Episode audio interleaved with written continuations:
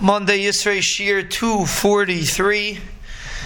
So, something very interesting over here because we're going to see one of the most tragic stories that happens maybe in the history of Klal Yisrael or maybe definitely in Shaul's history. But you see the way the Pasuk places it and it explains to us a little bit of the backdrop of how such a story can take place. We left off last week that Shaul was complaining to his men that they all are rebelling against him because no one told him that his son was in cahoots with David. And now, when we see when we see what Dayig said, we see why, what the context of what Dayig was trying to do. He was trying to obviously find favor in the eyes of Shaul. He didn't just randomly report. He specifically said it at this time and the pasuk uses a very specific term. Vayan He answered. What did he answer? He answered Shaul's complaint. Shaul was just complaining that nobody is is uh, telling me what's going on, and Dayig answered that complaint.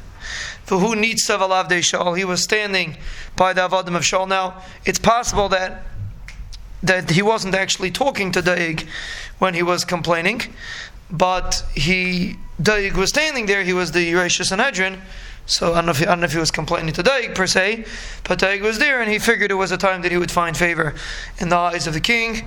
And he said, "Raisi ben Yishai ba'noive el Achimelech ben Achitov." I saw ben Yishai coming to Achimelech ben Achitov. Vayishal Bashem. He answered. He asked for him for the Rabbi Nishlam. Now this is very important that means he was shoyal ba'ur v'tumim. So it's very important for two reasons. Number one, because you see that the Rebbeinu Shalom was maskim to whatever uh, Achimelech was asking, whatever he told him to do, Achimelech followed through. But also, there's a very strict halacha who you're allowed to ask from who you're allowed to ask the Urim V'tumim from. You're not allowed to ask a person that wants to know where to invest in stocks. You're not allowed to ask ask Urim V'tumim for a melech or for tzarchei atzibur. So this is another point that this is really a, a point that that uh, Dayag was trying to bring out that Achimelech asked Urim V'tumim for David. That means apparently he felt that David was king. Now that is not true. The reason why he asked was because he thought David was on a shlichus from the king, which is what David told him, and that's why he was able to ask. But they twisted the story, or maybe he understood it like that. It's not clear. But he said, number one, he said he asked him, he asked Rabbi Shalom. Number one, that was one avla. Did Vitseida nasanloi. Number two, he gave him food. Which is even a bigger avla, because that was something that was a, a very, that was supposed to stay in the Beis Hamikdash, in the Mishkan the Mishkan and Noiv.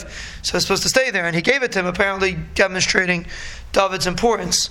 So he nailed it in what a terrible avla Achimelech did by considering David as something unique. Now, really, it's not really fear because the, re, the, re, the same common denominator, the reason why he did all three things was for the same reason.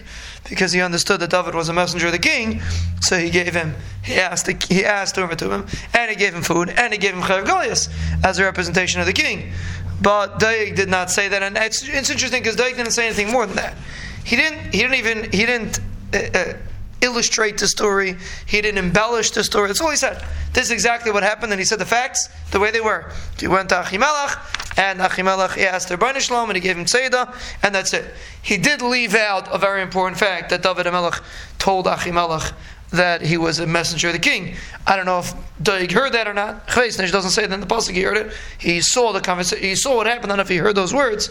But David Daig made a story, and he didn't really say that Achimelech rebelled. He just said the story. Kamashua didn't even lie. So his lashon hara was completely true. So the king sent a messenger to Achimelech. Eh, he called everybody together and he summoned them to the king.